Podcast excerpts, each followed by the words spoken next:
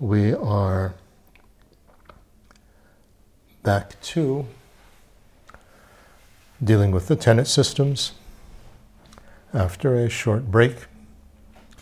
And last time we spent uh, one class on the Svatantrika system and one class on Prasangika. And you had asked for more detail, and so I thought that uh, that would be good to do. Just to uh, slightly review the main point of the uh, Svatantrika system, it was saying that uh, nothing has truly established existence, truly established existence referring to uh, existence established not by mental labeling, not by being something that can be uh, imputed by mental labeling, by you know through mental labeling by conceptual cognition, and uh, within uh, Svatantra, you know, this is the general Madhyamaka point of view, and uh, Svatantrika was saying that uh, we can only establish things not by them merely being imputable by conceptual cognition uh, alone, but uh, that it has to be together with uh, findable individual defining characteristic marks on the side of the object, a combination of the two. This is the Svatantrika position as uh, asserted in the uh, tradition. And so, what uh, we did when we looked at this in general last time was an application of it to see its practical use, since that helps us to uh, develop more interest in the system. And uh, we thought in terms of uh, how we might have uh, various characteristics, individual characteristic marks of, uh, let's say, the type of person that uh, we are in terms of uh, various things that we've done and so on. And they can be mentally labeled in many different ways. So uh, it can be mentally labeled as uh, um, a loser. You know, let's say we have the characteristics that uh, we have failed in a number of things, so we can label ourselves as a loser. We can label ourselves as uh, a uh, somebody who has uh, difficulty, but uh, you know can succeed if they try harder. We can label it in terms of the system is bad. We can label it in terms of you know all sorts of things. But uh, what we are labeling is on the basis of some you know individual defining characteristic of something that uh, we've done. So we saw that uh, the application of that is that uh, it's not that uh, the characteristics themselves establish us as a loser or whatever, and it's not uh, just uh, the um, labeling by itself, because then we could label anything. You know, there is some sort of basis for it. But uh, um, because of uh, the fact that there can be many different types of uh, mental labels on them, it is up to us how we mentally label it, how we deal with it. And even if others call us a loser, that doesn't mean that uh, they establish us as a, uh, a loser. We can establish uh, ourselves validly in terms of a different conceptual framework. So that was the practical application that we saw. We uh, did that last time in terms of a uh, situation rather than looking just at uh, ourselves. And the situation at work could be labeled as a, you know, there are certain things going on. We could label it as a problem, we could label it as a challenge. There are many different ways to label it, and it's up to us to find a more um, beneficial way of labeling it. in order to deal with the situation in a better way. So let's just refresh our memories like that.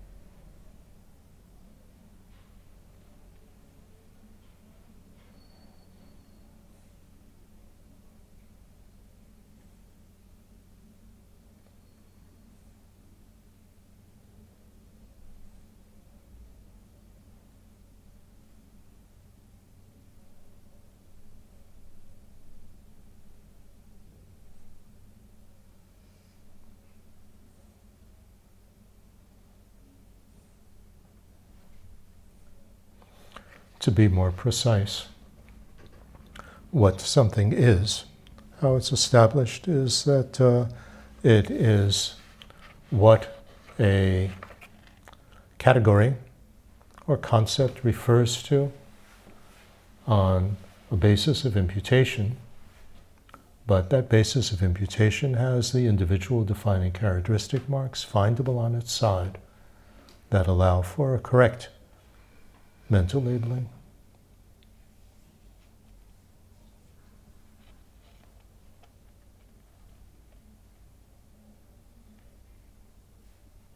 So, what does that mean?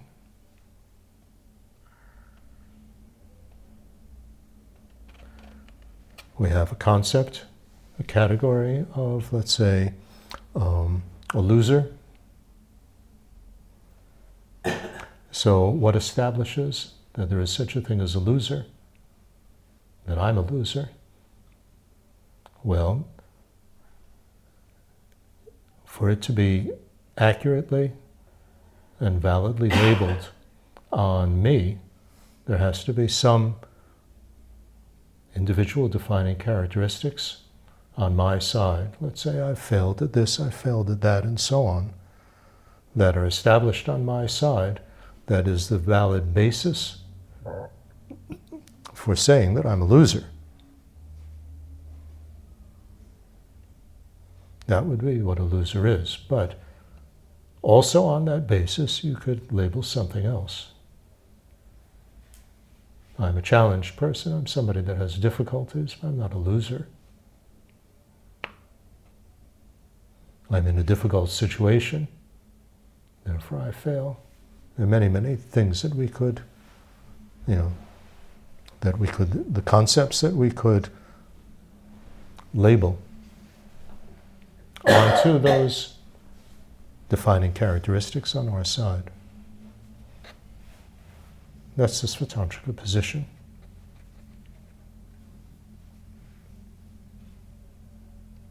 You understand? Mm. But those defining characteristics on the side of the object? On the side of the basis for imputation. Yeah. They can they only exist in combination with them. No, they can only establish our existence as such in combination with mental labeling. They can only. So it's not that the individual defining characteristic marks by themselves can establish it, and it's not that mental labeling can establish it by itself, it's the combination of the two. That's the Svatantrika position. Okay, so what that was the general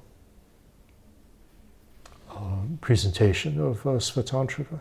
Now, if we want to get more specific, what I thought to do was uh, to um, work with and try to explain all the various types of uh, existence and ways of establishing existence because you have large number of terms that are used in all the tenet systems and in each of the tenet systems they tend to define them differently and that's just within the Geluk system you have the non-Geluk systems and they will define them yet again in a different way and use them in a different way but uh, we won't look at the non-Geluk systems. They're complicated enough just looking at the Gelukpa ones.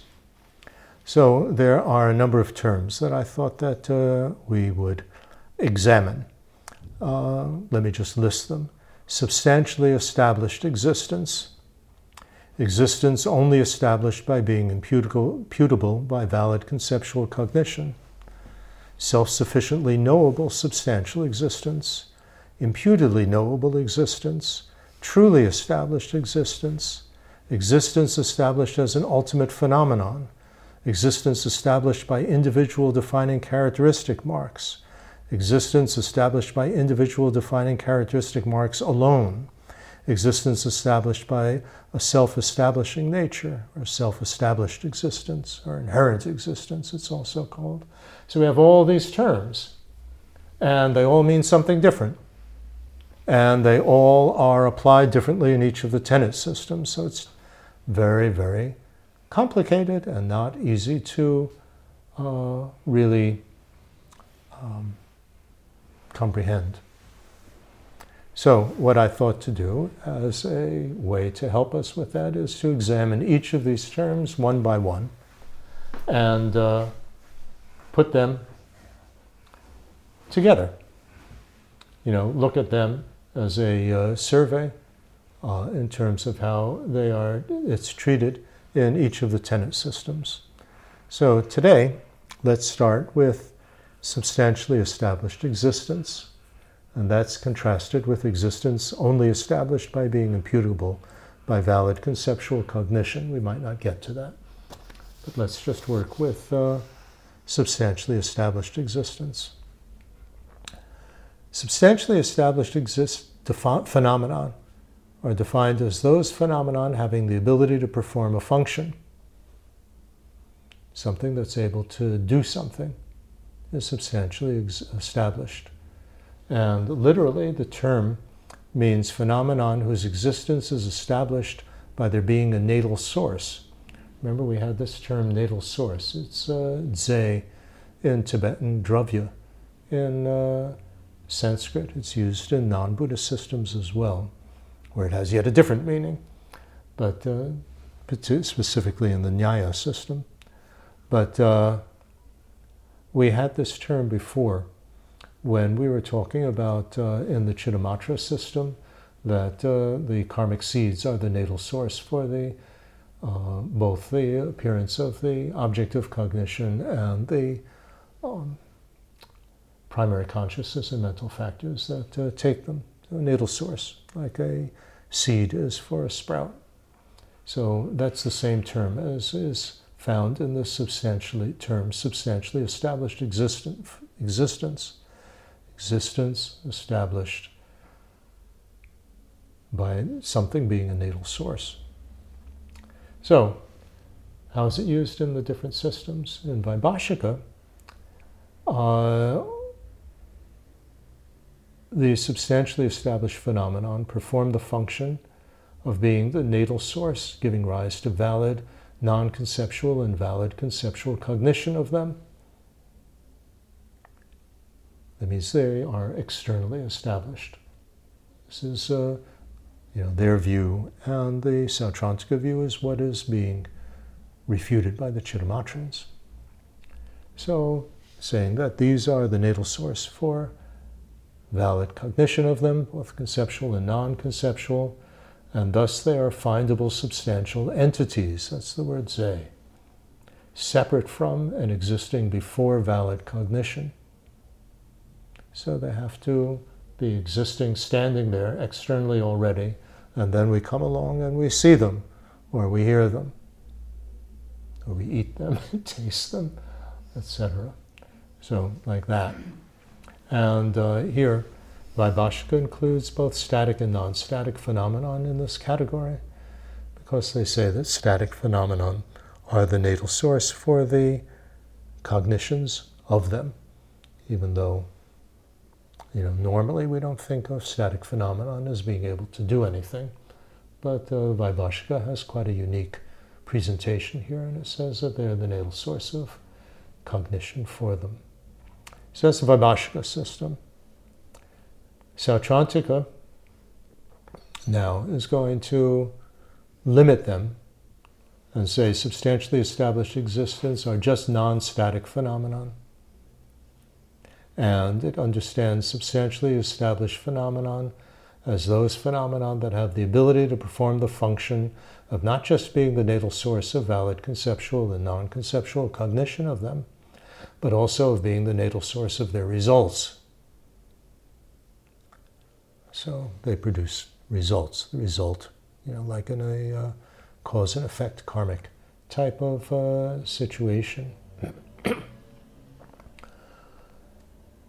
Being the natal source of results, however, is not in the Samkhya sense. Remember, the Samkhya school says that uh, the result sits inside the cause and is just waiting to uh, come out when the circumstances are right. This was uh, a very relevant uh, position to refute when we were talking about uh, karma. Because uh, when we think of karmic seeds, as the or karmic tendencies as the cause for the what ripens from them, the results. If we think that the results are already fixed and that they can't be changed, that's equivalent to thinking that the results exist already inside the cause, they're already inside the seed, and just waiting for the circumstances to come about in order for them to become manifest. And that's not the Buddhist position. That's a very important point to uh, realize that uh, the results are not fixed of uh, what we do inside the natal source, but uh, that uh, they can be affected by further things that we do, both negative things, positive things, by circumstances, and so on. So it's not fixed but uh, rather when we talk about being the uh, you know non-static phenomenon, things that change, that are built up from causes and conditions, and that then uh, give rise to results. That uh, their being the natal source of their results are like the same as or analogous to a seed being the natal cause for the sprout. The sprout doesn't exist already inside the seed. And the Vaibhashika wouldn't say so? The Vaibhashika also, well, the Vaibhashika would say that uh, giving rise to their result would include, for static phenomenon, giving rise to cognition of them. Whereas Sautrantika and everybody else would uh, not agree.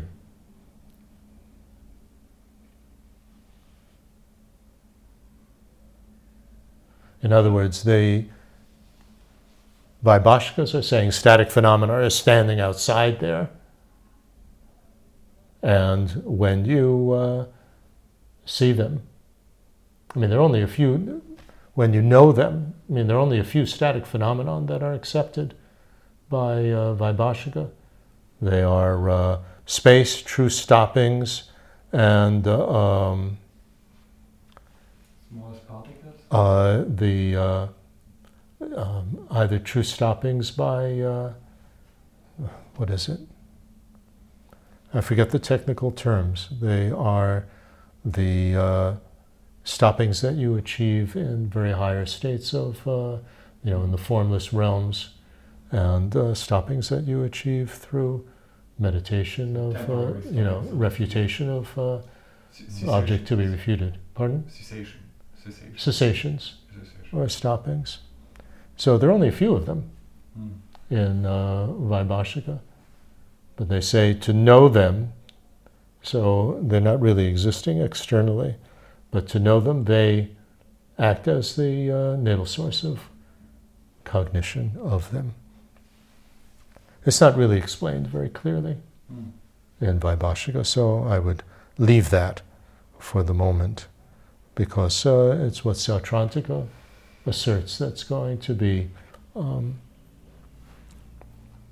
dealt with in the uh, later, more uh, sophisticated systems.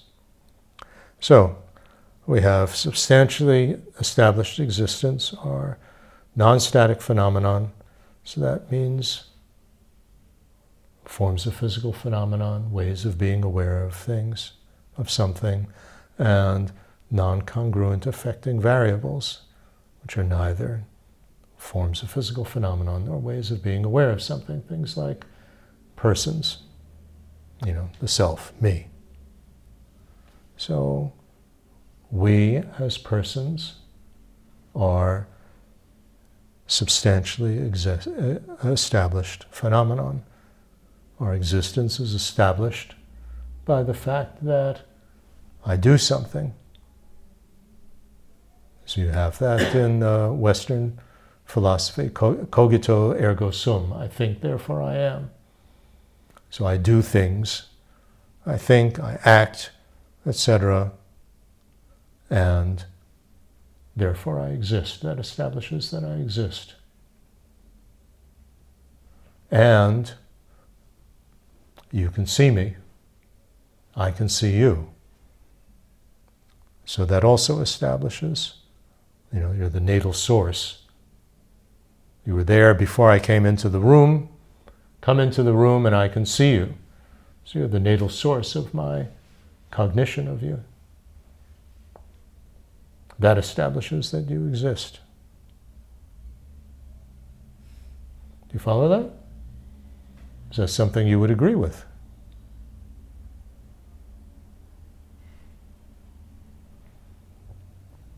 Think about it.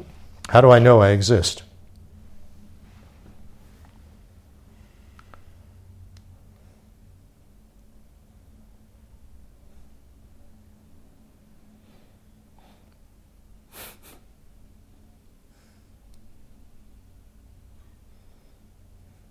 You know, the Zen master would hit you with a stick. You feel something, therefore I exist. I can feel my breathing. Pardon? I can feel my breathing. Right?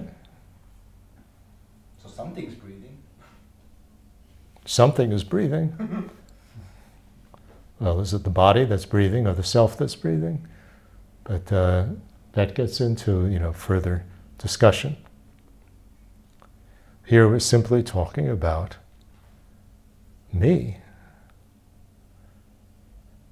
And one way of establishing that I exist, according to Sautrantika, is that I am the natal source of results, of effects that I experience, and I'm the natal source of cognition of me.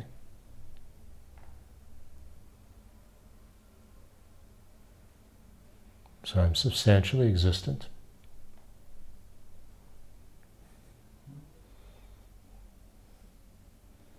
Okay? So now we go on to the Chittamatra system. And the Chittamatra agrees with Sautrantika that substantially established phenomenon are those with the ability to perform a function, and it limits them to non static phenomenon. But it excludes them from performing the function of being the natal source of valid non conceptual and conceptual cognition of them. It doesn't say that, it doesn't accept external phenomenon. So Chittamatra understands them to have the ability to only perform the function of being the natal source of their results. The natal source of valid, non conceptual, and conceptual cognition of substantially established phenomenon is only the karmic tendency that simultaneously also gives rise to the primary consciousness and mental factors and the cognition of them. So, this is something that uh, we need to uh, understand. Even in the mind only system, still, the self, ways of being aware of something, forms of physical phenomenon, all of those things are substantially established phenomenon. So substantially doesn't mean material, as some people uh, translate it. They're substantially established because they do things. Can you put those two together? That uh, I, even though I can't establish that uh, anything exists externally to my cognition of them when I'm cognizing them. How do you know that uh, something exists the moment before you cognize it, before you see it?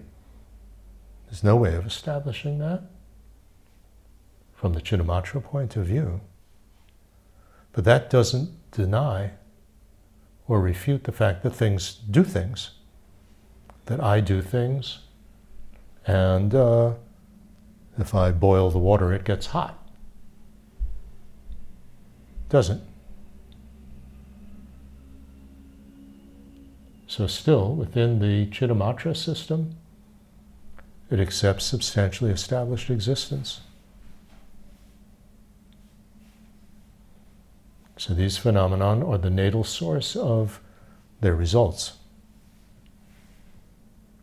They produce effect. They have the ability to function to produce an effect. Think about that because often that's hard to put the two together. No external existence together with a substantially established existence.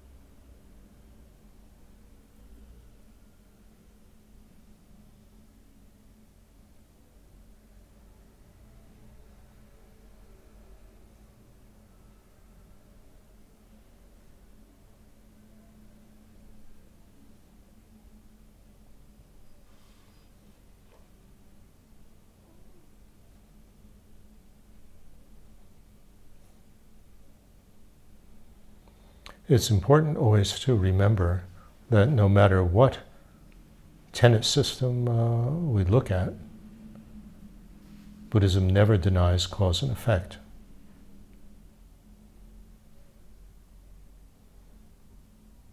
It never denies that things function.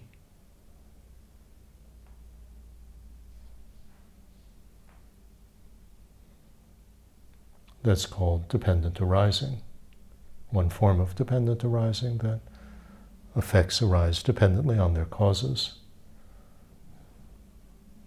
So, no matter what level of voidness we're talking about, it never is contradictory with dependent arising, with cause and effect.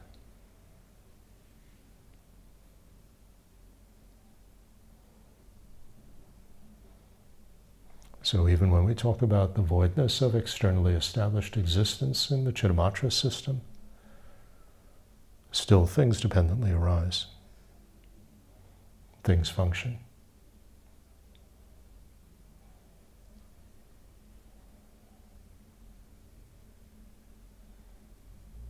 It's not saying that everything just exists in our imagination and nothing actually does anything.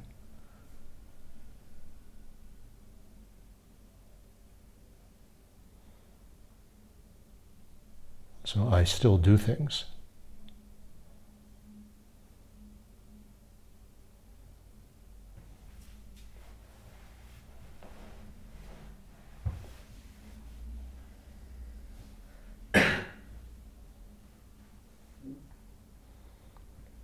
How do I know I exist? Well, because I feel happy, I feel unhappy, I feel emotions. I see things.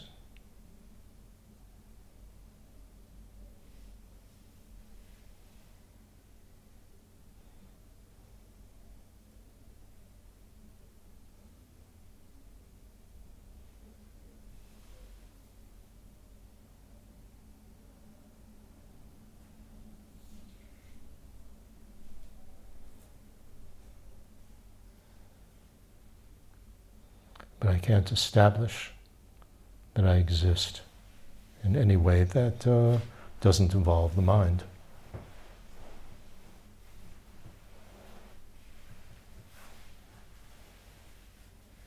So that makes sense. Any questions? Okay, so the Svatantrika system Svatantrika agrees with the Chittamatra position that only non static phenomena have substantially established existence. They agree. Now, within Svatantrika, we have two systems Yogacara Svatantrika and Sautrantika. Sautrantika, uh, Svatantrika. Yogacara Svatantrika agrees with Chittamatra that substantially established phenomena only have the ability to perform the function of being the natal sources of results not to be the natal source of cognition of them. Again? The Yogacara agrees with, the Yogacara Svatantrika agrees with Chittamatra that there's no externally established existence. Mm-hmm. So, because of that, substantially ex- established phenomenon, non static phenomenon, are natal sources for results, but not for cognition of them. Whereas Sautrantika Svatantrika agrees with the Sautrantika assertion that substantially established non static phenomena have the ability to perform the function of uh, both, being the natal source of cognition of them and of results. And throughout our presentation, we'll focus on this Sautrantika, uh, Svatantrika uh, position. What I thought to do is to go through all of these terms and these systems in, in terms of the systems up to Svatantrika. It's complicated enough. And then after we've done that, go through once more, adding uh, prasangika. Otherwise, maybe it's a little bit too much to absorb. Maybe already too much to absorb, but we've spent a lot of time on the Vaibhashika, Sautrantika, and Chittamatra systems already, so hopefully you're a little bit familiar with them. So that's substantially established existence. Now, Sautrantika also asserts that phenomenon that lack substantially established existence have existence only established by being imputable by valid conceptual cognition only or merely excludes anything other than being substantially established that also establishes its existence. In other words, either something is substantially established or it is uh, established only by being imputable by valid conceptual cognition.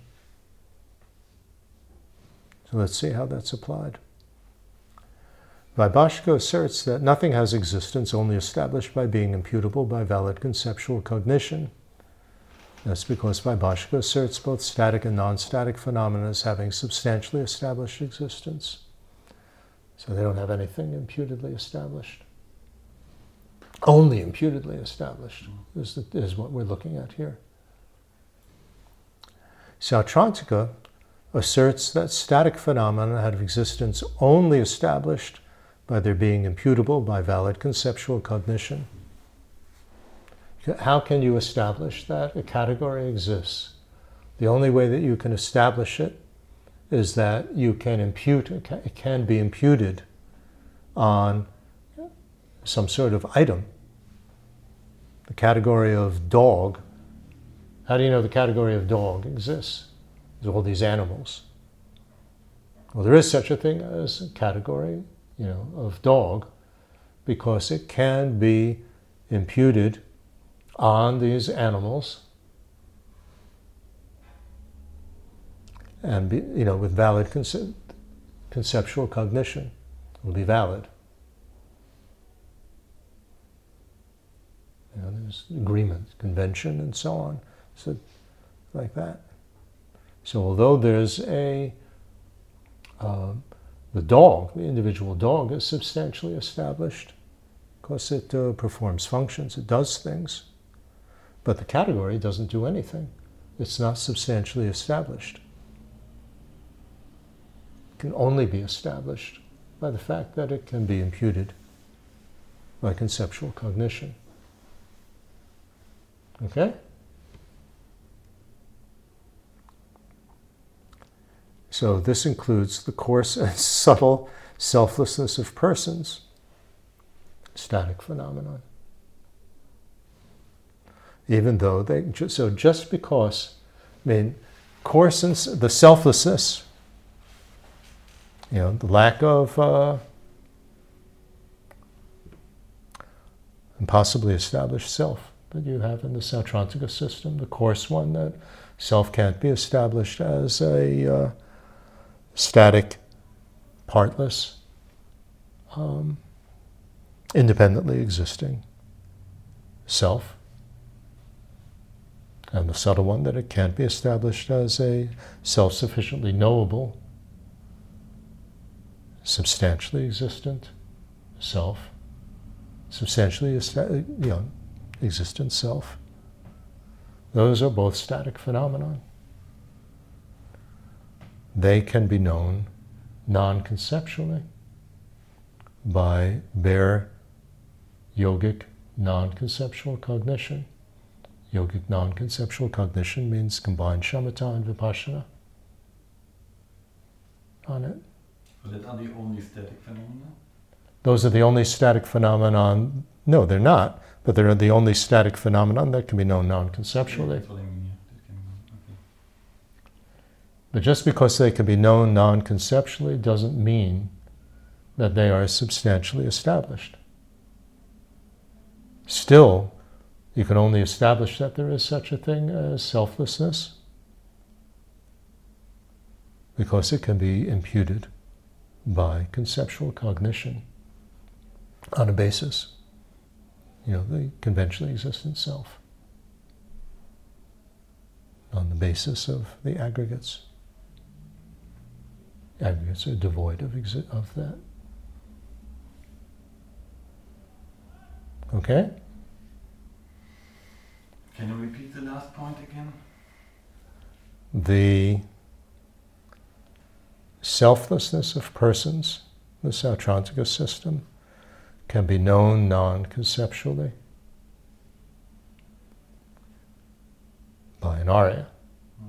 In what's called non conceptual yogic bare perception, concept, cognition. Other static phenomenon cannot, my categories. They only occur in conceptual cognition. Still, selflessness is not substantially established. Okay. Just because it can be known non conceptually.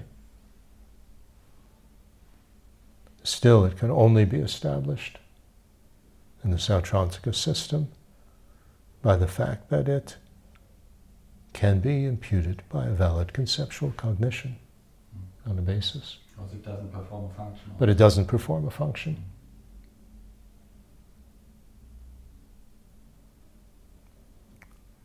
The realization of it performs a function, Mm. but voidness itself doesn't perform a function. Okay? Chittamatra. Chittamatra agrees with Sautrantika regarding static categories, categories, but it excludes voidnesses, lack of impossible selves, and true stoppings, uh, all of them are static, as having existence only established by being imputable by valid conceptual cognition. It excludes those, but that doesn't render them as having substantially established existence. And why do they say that they have, that they are not only They can only be established by the fact that they can be imputed by valid conceptual cognition. It's because each of those, voidness, we'll take it as just one to, as an example. Its existence can be established by their individual defining characteristic marks alone. So they say that uh, voidness and the Chittamatra system does have an individual defining characteristic mark on its side, and by that alone also can establish that it exists. And since they have existence established as an ultimate phenomenon, which means that it appears to an Arya's cognition, they also have truly established existence according to their definitions. So that gets quite complicated. We'll get to that when we discuss individually existence uh, established by individual defining characteristic marks and truly established existence. The point being that in the Sautrantika system, it says that voidness, it's not that voidness is only established First of all, it's not substantially established.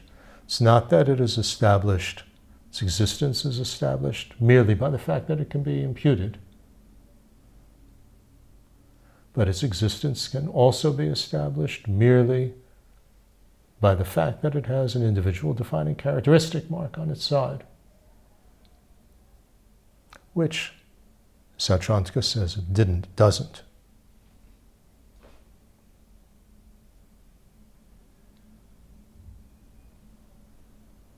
because Svatantrika comes along and says not only does it have an individual defining characteristics mark, it can't be established by an individual defining characteristic mark by itself, as Chittamatra says. It can't be established by mental labeling alone, as Sautrantika says, but a combination of the two. So there's a progression here of how it's uh, explained.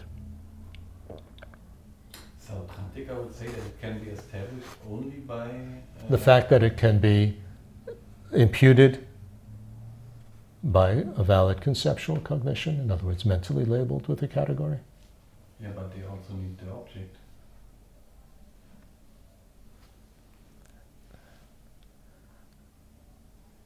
What do you mean they need an object? There's a basis. Yeah.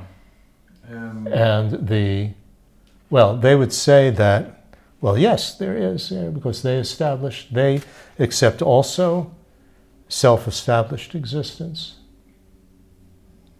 hmm.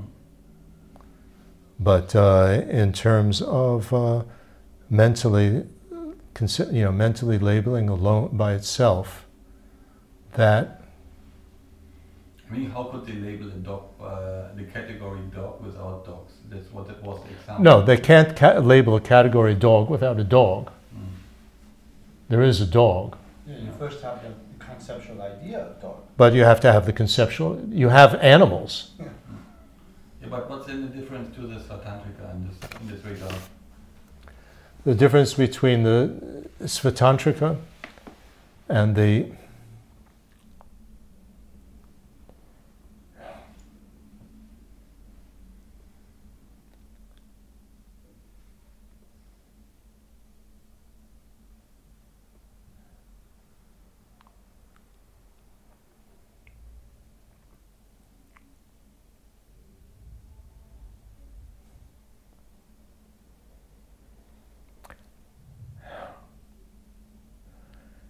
how do you know? We're talking about how do you know that the, the category itself exists?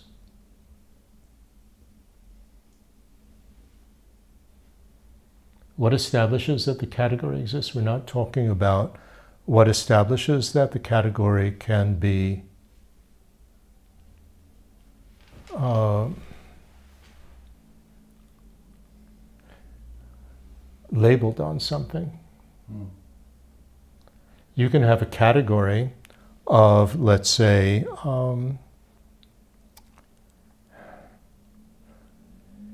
static, partless, um, independently existing Atmans, selves. And there's nothing that it uh, belongs to that category. It's a null set.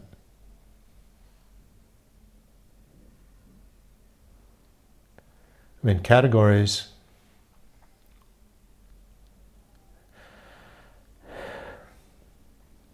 They're imputations, of course, on a basis for imputation. That gets into the whole discussion of imputedly knowable and so on. I'm trying to separate the two.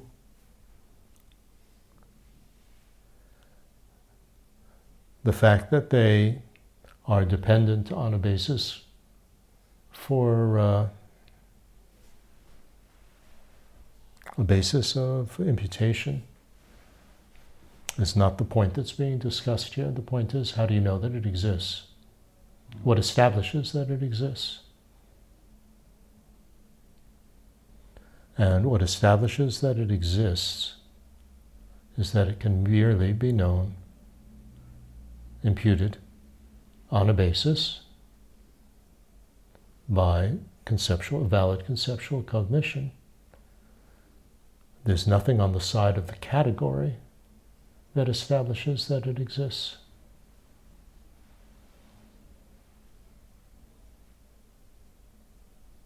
Svatantrika. Sautrantika. Sautantrika. Svatantrika says that there is an individual defining characteristic on the side of the categories. Mm-hmm. It's not quite an individual. Well, yeah, it is. When you talk about distinguishing, that's something else. You distinguish. I mean, that gets into defining individual defining characteristic marks. I don't want to go too deeply into individual defining characteristic marks at this point. And I don't want to get into self established existence, that when you mentally label something, can you find what is being labeled? That self established existence. Categories have that, even in the Sautrantika system, but nevertheless, that's not the level that's discussed here. Mhm. It's whether or not there's something on the side of the category, a defining characteristic on the side of the category that um, that excludes whether it can be, you know, there is such a thing as a, a category. How do you establish that there is such a thing as categories? Is the question. Well, because you can think in terms of them. And you can group things in them. And Svatantrika would really say. Svatantrika and Chittamatra would say that they have individual defining characteristic marks. Mhm.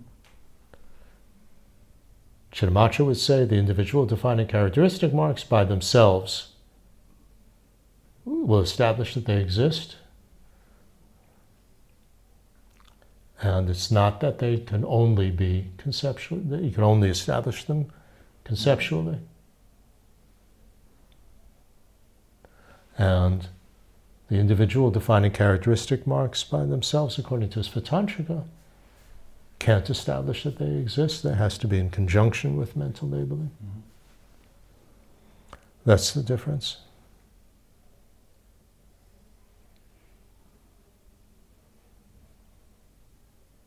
So, how do we apply that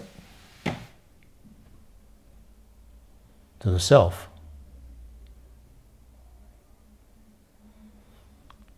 Self is no matter which system we're in, the self is still self sufficiently knowable.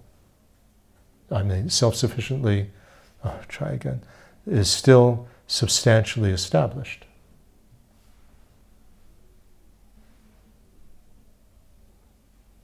The self is not. You can't. A self isn't something that can only be established by imputation, by valid conceptual cognition. That's an important point. This is where you have a big difference between Gelugpa and non Gelugpa.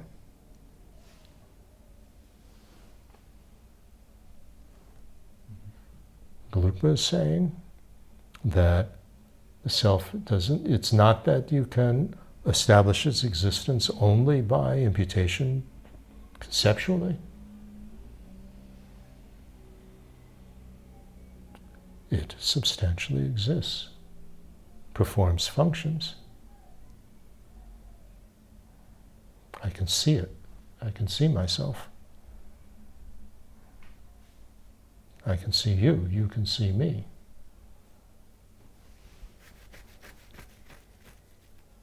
So this is the same in all schools in a way that it is substantial. It's the same, uh, the same in all the schools according to Gelugpa. Mm. Okay. According to non Gelugpa, it can only be known, it can only be established conceptually.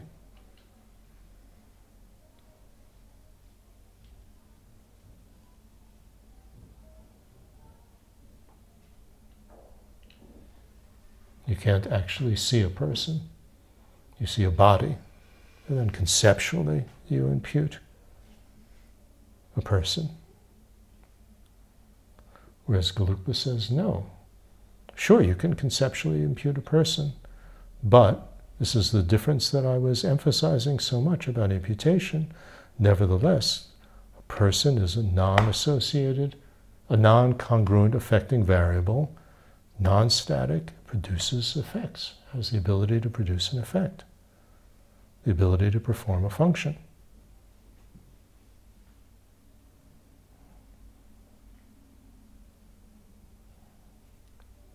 Not con- just conceptual.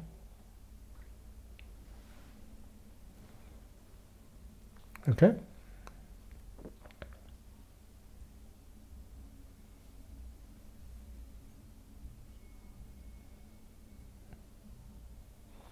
So I think that that is, so we can summarize the Sautrantika Svatantrika assertions.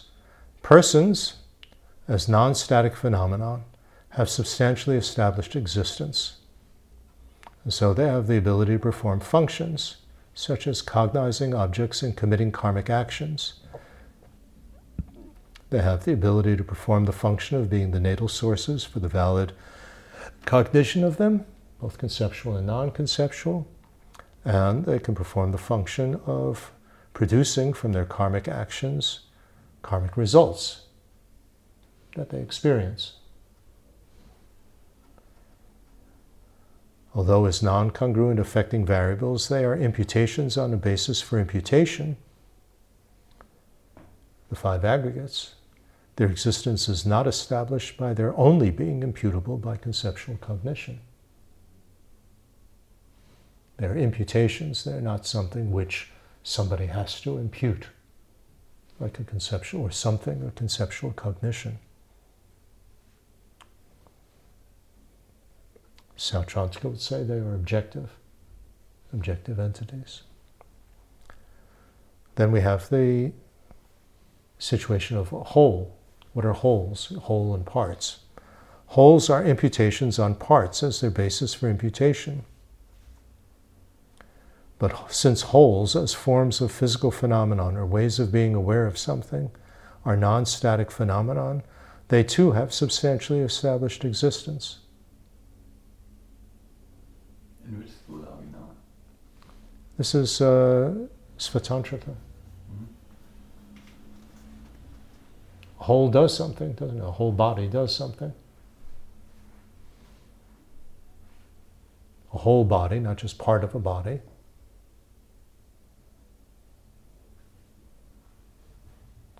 Performs functions. Substantially established. A whole is not just established by imputation, being imputed by conceptual cognition. They perform functions and have the ability to perform the function of being the natal source of both results and valid con- cognition of them. Like persons, their existence is not established by their only being imputations by conceptual cognition. So we have two types of uh, substantially established phenomenon that are non-static phenomenon. We have persons, these non-congruent affecting variables, or motion, something like that, aging, and you also have whole physical objects and whole uh, emotions, and so on. Static phenomenon, including voidnesses.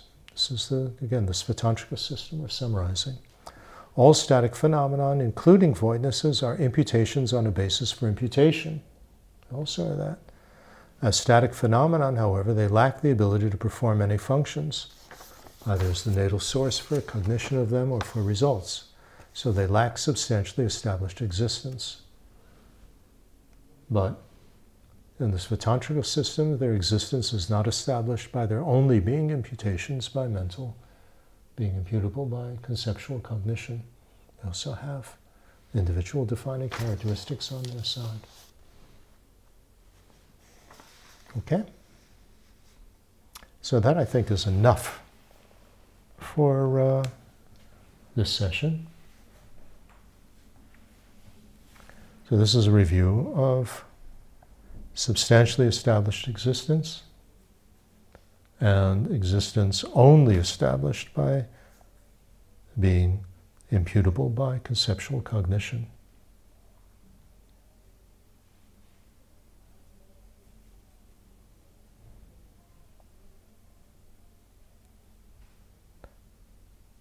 Something that's, well, anyway. Think about it for a moment and then we'll end.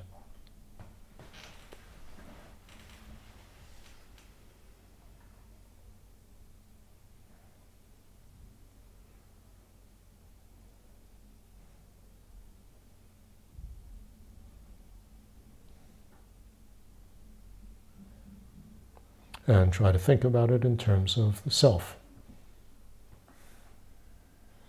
I do things, therefore I am.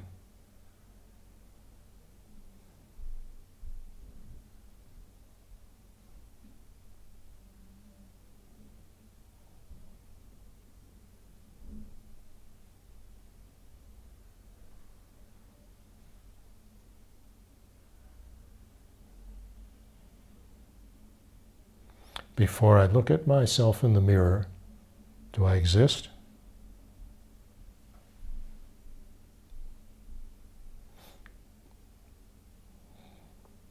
Yes.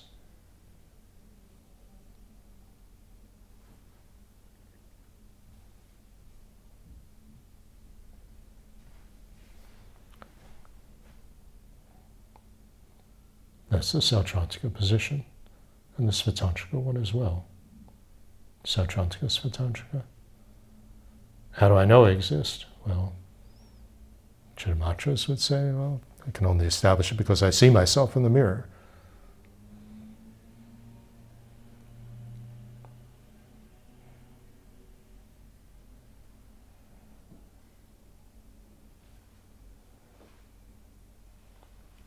But these are the questions that we're asking ourselves. How do I know I exist? What establishes that I exist?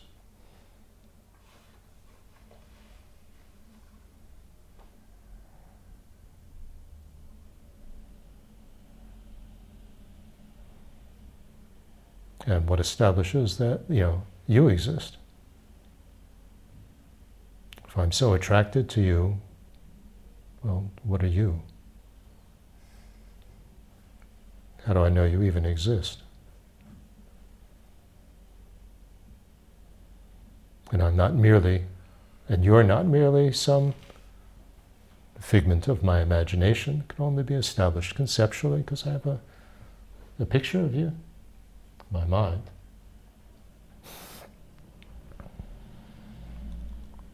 These are all the different angles that we, you know, when you start to analyze and think about this in a practical way. You know, we got the theory, but then you have to see how does it apply.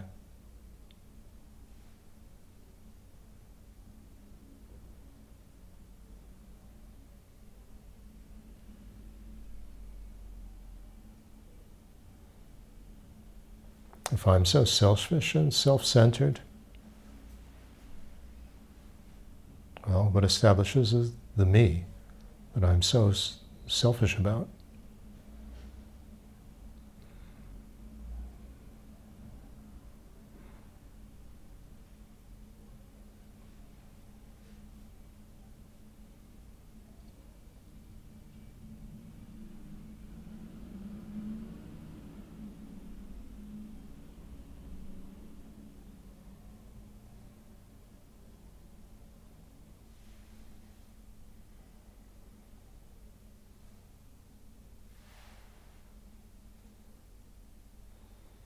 And these tenet systems do have practical use.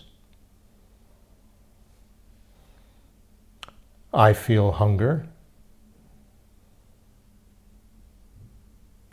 Therefore, I exist. It establishes that I exist. Therefore, I need to eat. Or I feel tired. Therefore, I need to sleep.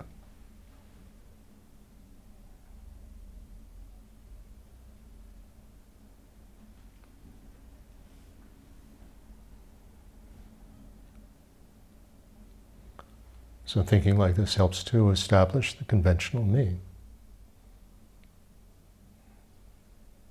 That we take care of ourselves.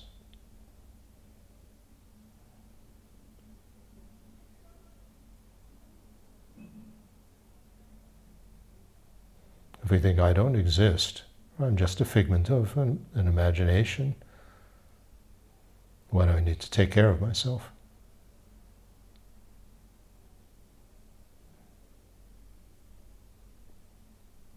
Or take care of you.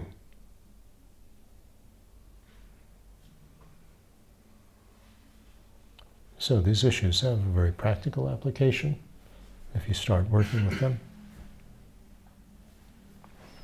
Okay, let's end with a dedication. Then we think whatever understanding, whatever positive forces come from this may go deeper and deeper and act as a cause for all beings to attain the enlightened state of a Buddha for the benefit of all.